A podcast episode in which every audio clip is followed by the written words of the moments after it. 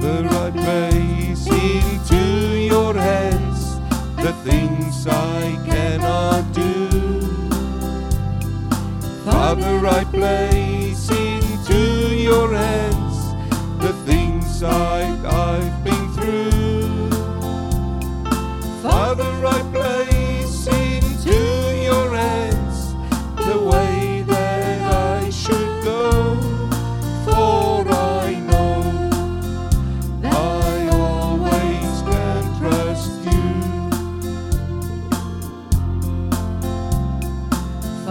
I place into your hands my friends and family. Father, I pray.